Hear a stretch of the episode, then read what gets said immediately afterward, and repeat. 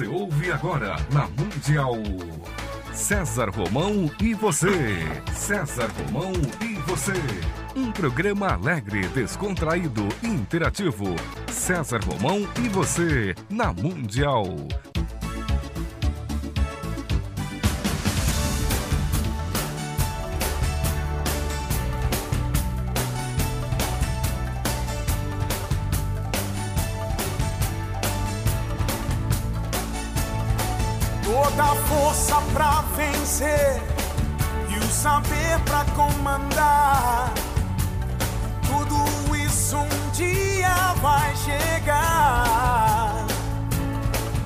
Na jornada que começa, mil perguntas vão surgir. Vai achar suas respostas, vai saber aonde ir. Olá, tudo bem? Tudo bem? Que bom, que bom estar com você novamente. Fique comigo, que eu estarei com você. E um dia então será como um grande homem deve ser. Como é que vai? Saudade, né? Vamos falar de família hoje? Vamos conversar de família? Eu conversava outro dia com meu querido amigo Antônio Miguel Cater Filho, que é um especialista em família, né? Eles fizeram uma, uma publicação tão fantástica, né? Uma revista chamada Deguste e Goste. E o Cater é um cara muito especial. Quero mandar um abraço muito grande para ele. Porque toda vez que a gente fala de, de família, a gente lembra de pessoas ligadas ao cristianismo, por exemplo, né? Inegavelmente, a instituição familiar ela está vinculada à união estável né, entre um homem e uma mulher, gerando e educando os filhos que nasceram dessa união. O Estado e a Igreja foram os maiores responsáveis pelo formato e pelas regras que estabilizaram essa união, estabelecendo a organização familiar que conhecemos nos dias atuais. No passado, quando a igreja ainda se pactuava com o Estado, a influência religiosa se fez presente de maneira incisiva na determinação destas regras de seus limites. Hoje, separada do Estado, ela mantém os preceitos divinos sobre a união do homem e da mulher por meio do sacramento do matrimônio, que é um ato indissolúvel e eterno até a morte de um dos cônjuges relativo isso, né? Mas deveria a princípio ser assim. Não é possível determinar no tempo exatamente quando é que a celebração gerou a união, gerou vínculo de compromisso e a indissolubilidade entre os homens. Os rituais de boda são antiguíssimos e alguns registros já foram documentados por arqueólogos até em cavernas pré-históricas. Viu? No princípio, era o pai quem autorizava, presidia e legitimava essa união, que se não fosse cumprida, sofreria ali aquelas sanções como algo né, do pagamento de pesadas multas. Mas a partir da metade do século IV, a gente pode encontrar a presença de um padre né, abençoando ainda sob a autoridade paterna, a união de um casal, que é a liturgia católica denominada de bênção nupcial ou bênção presbiterial.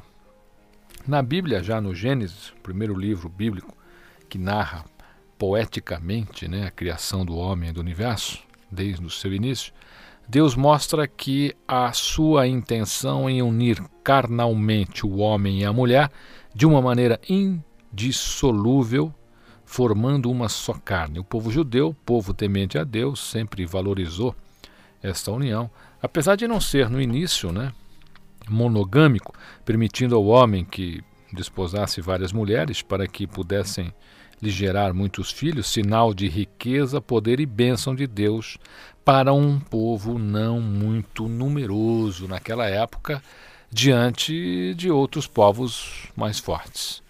O início da manifestação divina de Jesus Cristo se dá exatamente, exatamente em uma festa de casamento, no episódio conhecido como as bodas de Canaã. Quando ele, a pedido de sua mãe Maria, transforma a água em vinho.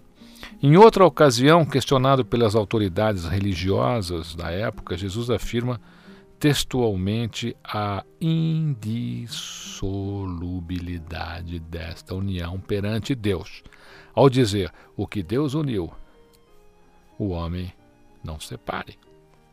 Diante disso, o cristianismo, religião iniciada por. Apesar que tem muito casal aí que não foi unido por Deus, né?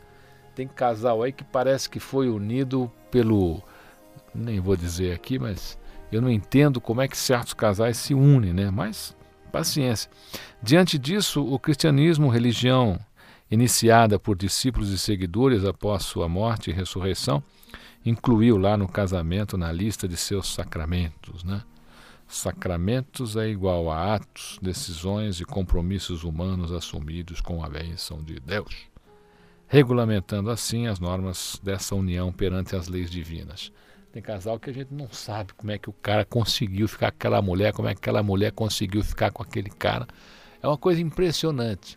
São duas pessoas completamente diferentes que acreditam que Deus as uniu e ela sabe que nunca vai dar certo mas às vezes as pessoas arriscam e arriscam sabendo que vai dar errado, tentando consertar algo que não tem conserto. Até surgir a reforma protestante, deflagrada por Lutero, que dividiu a igreja na Europa, não havia uniformidade nas celebrações religiosas das bodas, que, como dissemos, geralmente eram presididas pelo pai da noiva. Né? Antes, já a partir da metade do século IV, encontrávamos registros de uma bênção presbiterial dada por um padre, por um bispo, às noivas no momento da celebração do casamento. Porém, foi somente a partir do Concílio de Trento, iniciado logo após o cisma com Lutero, que durou praticamente 18 anos, se não me engano, foi de 1546 a 1562, que a Igreja consensualmente reafirmou os sete sacramentos, incluindo o matrimônio em sua indissolubilidade e determinou um ritual único que deveria ser seguido por todos os católicos em todas as partes da terra. Né? E nesse ritual surgem as bênçãos, as alianças, o compromisso assumido face a face diante da comunidade, entre outros gestos. Liturgicamente, novas mudanças só surgirão, só começaram a acontecer quatro séculos depois, em 1966 no Concílio do Vaticano II, que deu uma reviravolta na liturgia herdada do Concílio de Trento, quando colocou os padres celebrando de frente para os fiéis e na língua vigente do país, antes todos os sacramentos, se você acho que você não tem idade para isso, né? Mas antes todos os sacramentos e celebrações eram enunciados em latim, a língua oficial da igreja, e o formato da celebração litúrgica em vigência hoje foi definido nesse concílio aí, em 1966. Imagine você, meu querido amigo, minha querida amiga, ouvindo uma igreja em latim com o padre de costas para você. Que coisa fantástica que deveria ser, não é verdade? Dentre as muitas revoluções que o Concílio Vaticano II causou na, no seio da, da igreja, essa foi uma visão diferenciada do sacramento do matrimônio, né? até então valorizando excessivamente sobre a ótica da, da procriação dos filhos, a fim de assegurar a posteridade da família, a gestão dos bens, dos patrimônios, da herança, da mesma maneira que o concílio, a sexualidade no matrimônio era vista como mera consequência e não como um valor em si. A igreja erroneamente havia apenas como um instrumento necessário à procriação. Diante disso, o valor do amor conjugal começou a realmente ficar reduzido né, a uma amizade fraterna entre o casal. E quantos casais hoje possuem apenas uma amizade fraterna entre eles, ao invés de um casamento, né? sem considerar aí as paixões sexuais vistas até então naquela época pelos clérigos como mundanas e até por alguns como profana. Imagine só. No concílio, a, a reflexão teológica passou a considerar o sentido personalístico do matrimônio, já não mais entendido como algo extrínseco, né, que fosse acrescentado a ele de dentro para fora, mas sim algo intrínseco que em si possui uma personalidade própria manifestada a partir do amor entre o casal, sob a ótica de fé. E aí gerava o compromisso natural das alianças perenes entre ambos até fim de suas vidas. Isso mudou completamente a noção de matrimônio entre os católicos. Mas, apesar de ser uma reflexão teológica vigente há mais de 40 anos, não foi ainda totalmente absorvida pela comunidade, e mesmo por muitos padres de formação mais antiga e mais resistente à mudança. A partir da segunda metade do século XX, essas mudanças aliadas aí à grande popularização e ao crescimento dos meios de comunicação de massa no mundo todo alterou definitivamente o conceito de família herdado de nossos pais, avós, na primeira metade do século passado. Uma verdadeira revolução sexual abalou aí os fundamentos gerados, sérias, esses fundamentos que geraram aí, né, na realidade, um montão de consequências nas famílias, nos valores e que sempre foram preservados aí pelos séculos, né? Com isso, a gente vê as famílias atuais sem a força necessária para sobreviver às investidas do secularismo sobre ela. Né? Praticamente são poucas as, as uniões nos dias atuais que conseguem sobreviver por mais de 10 anos. O, o índice de separação hoje está se equivalendo ao índice de casamento. Nós vemos, infelizmente, um grande vazio entre os casais em razão de estarem mais atentos às suas realizações pessoais, ao sucesso profissional, ao crescimento e à estabilidade material do que a solidez de uma família, proporcionando aos filhos uma estabilidade emocional e afetiva. Qual é a solução para isso? Questionam as famílias, hoje a igreja né, e os segmentos da nossa sociedade.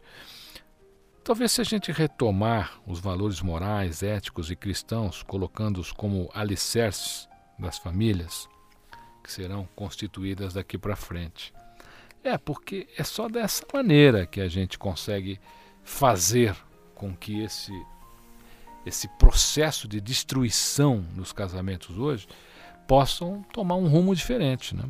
Sem dúvida, o conceito de família herdado lá dos nossos pais, avós, que viveram no século passado, a partir da segunda metade do século XX, mais ou menos, com a, a, a proliferação e popularização dos meios de comunicação, foi violentamente aviltado, né, pondo por terra os conceitos e valores tradicionais preservados por muitos e muitos séculos. Né. Os meios de comunicação com talento e criatividade facilitaram a difusão de novas ideias e de movimentos de liberação sexual, feminismo, liberdade de expressão, entre outros. Reivindicações justas, necessárias e válidas, tendo em vista aí o excesso de repressão e autoritarismo que sempre acompanharam esses temas e assuntos. Porém, hoje, hoje, hoje nos faltou assim talvez uma reflexão maior ou um discernimento mais aprofundado quanto à liberdade incondicional e irracional. Propalada e propagada, visando proteger o âmago da sociedade, a instituição familiar. Né?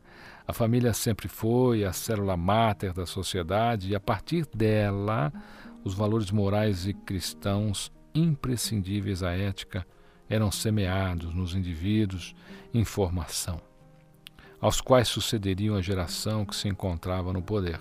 Crianças e jovens eram formados em seus lares, recebendo esse aprendizado que sabiamente estabelecia limites e apresentava modelos que deveriam ser seguidos a partir dos exemplos dos pais. Hoje não, criança não tem limite, tá certo? Os modelos familiares estão sendo formados através da novela das oito. Os modelos familiares estão sendo formados através de conversa de corredor nas escolas.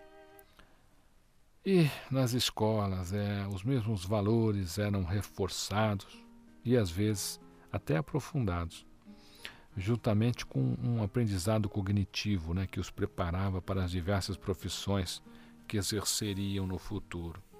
Mesmo existindo sempre certa rebeldia entre os jovens, especialmente no turbulento período da adolescência, gerando alguns desvios e, com certeza, diversos conflitos entre essas gerações, os valores semeados eram absorvidos, em sua grande parte, gerando profissionais éticos em suas atividades e principalmente famílias estáveis, que por sua vez geravam outras famílias estáveis. E como é que a gente gera uma família, uma família estável? É, naturalmente é tendo uma religião né, como parâmetro.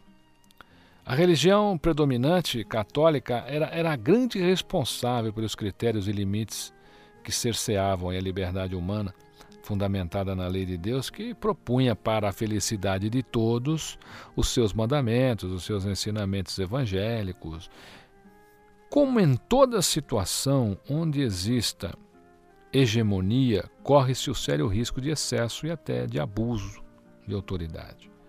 A igreja, por meio de, de seus representantes, acabou criando aí uma série de impedimentos e tabus indesejáveis, particularmente na sua sensível área sexual, que geraram um afastamento gradual de seus praticantes.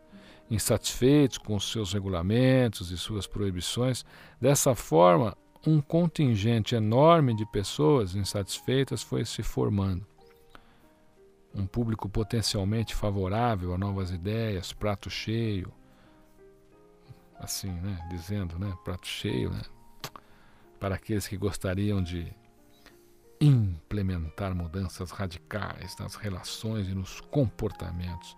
O cinema começou esse trabalho sutilmente, com suas obras cinematográficas que marcaram época e apresentaram modismos, novos valores, como mulheres fumando, mulheres nuas, seus corpos excedendo ali a sensualidade, seu grande poder de sedução sobre os homens. Na sequência veio a televisão, né?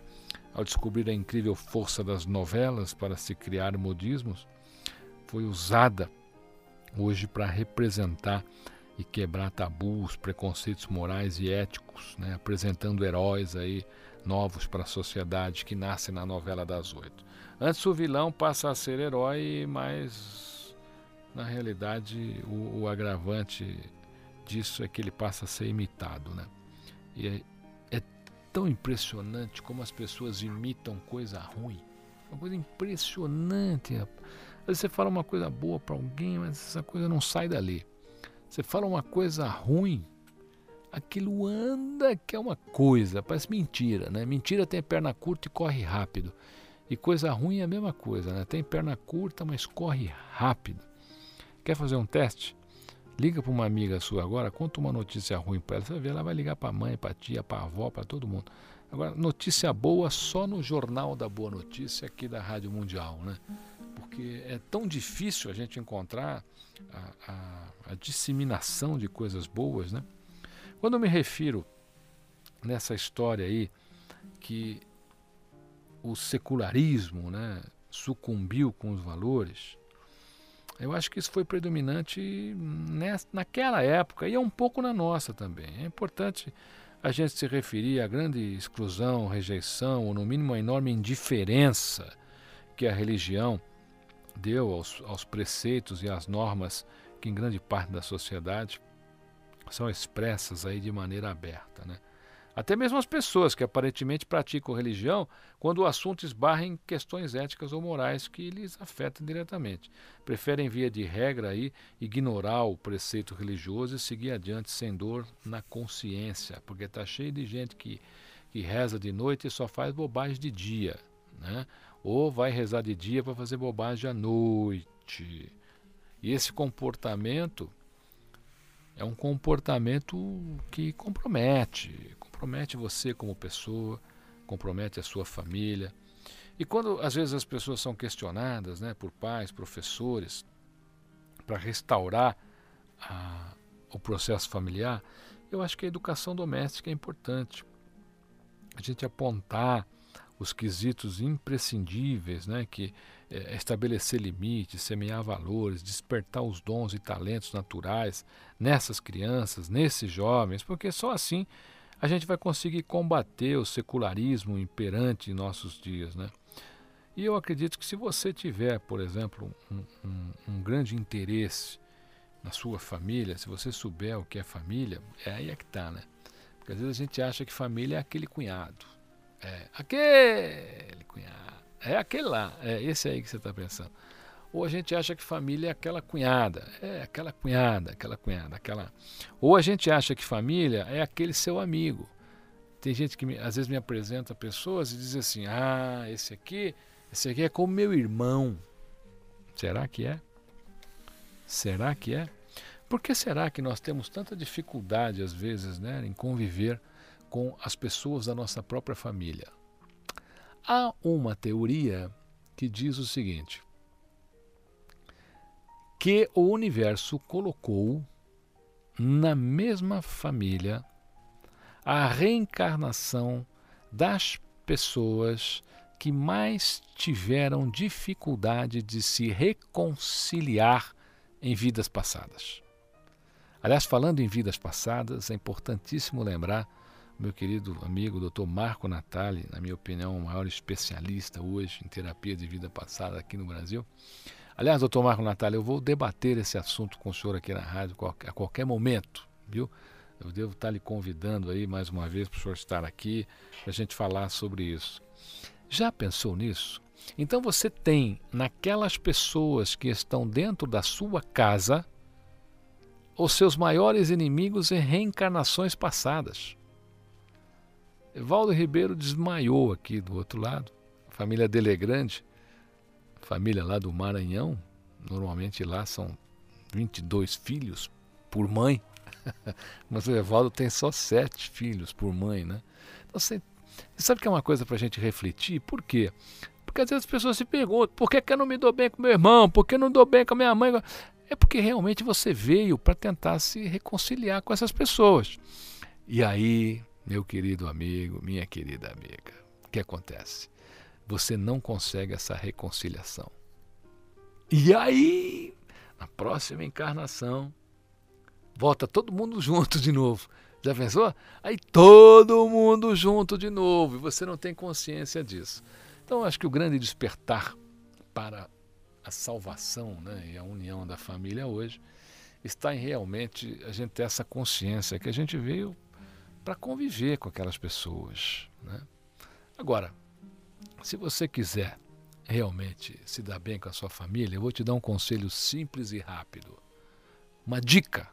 O pessoal gosta de dica hoje? Vou dar uma dica para você. Quer conviver bem? Não faça mal a ninguém. É isso. Quer conviver bem com a sua família? Não faça mal a ninguém da sua família, não queira mal a ninguém da sua família, não tenha inveja, não tenha rancor. É só isso. É assim que a gente que a gente vive bem em família. Este papo vai ficar por aqui hoje, mas ele pode continuar. Você pode escrever para mim www.cesarromão.com.br e a gente continua. A gente continua falando sobre isso. Recomendo a você a leitura do livro A Semente de Deus está em todas as livrarias do Brasil. Quero fazer essa recomendação a você da leitura deste livro. E eu gostaria também de encerrar este programa ouvindo aqui uma pessoa que eu admiro muito e tenho certeza que você também vai gostar. Eu queria encerrar este programa sobre família, ouvindo aqui os maiores violeiros do Brasil, meu querido Almir Sater. Fique comigo, que eu estarei com você. Passava um pequeno rio que descia lá da serra, ligeiro escorregadio. A água era cristalina, que dava para ver o chão, ia cortando a floresta na direção do sertão. Lembrança ainda me resta, guardada no coração. Era azul celeste, brasileiro cor de anil. Nem bem começava o ano, já era final de abril. E o vento pastoreando aquelas nuvens no céu, fazia o mundo girar, veloz como um carrossel. E levantava a poeira e me arrancava o chapéu.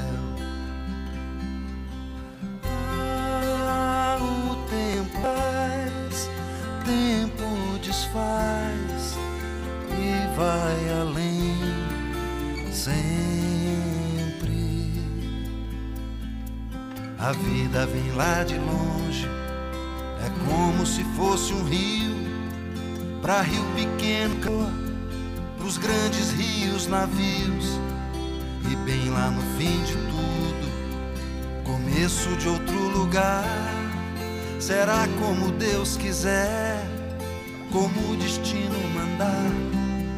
No rastro da lua cheia, se chega em qualquer lugar.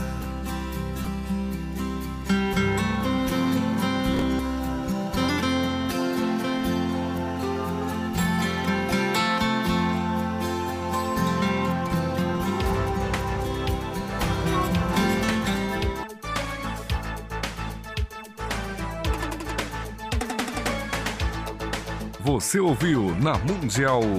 Programa César Romão e você.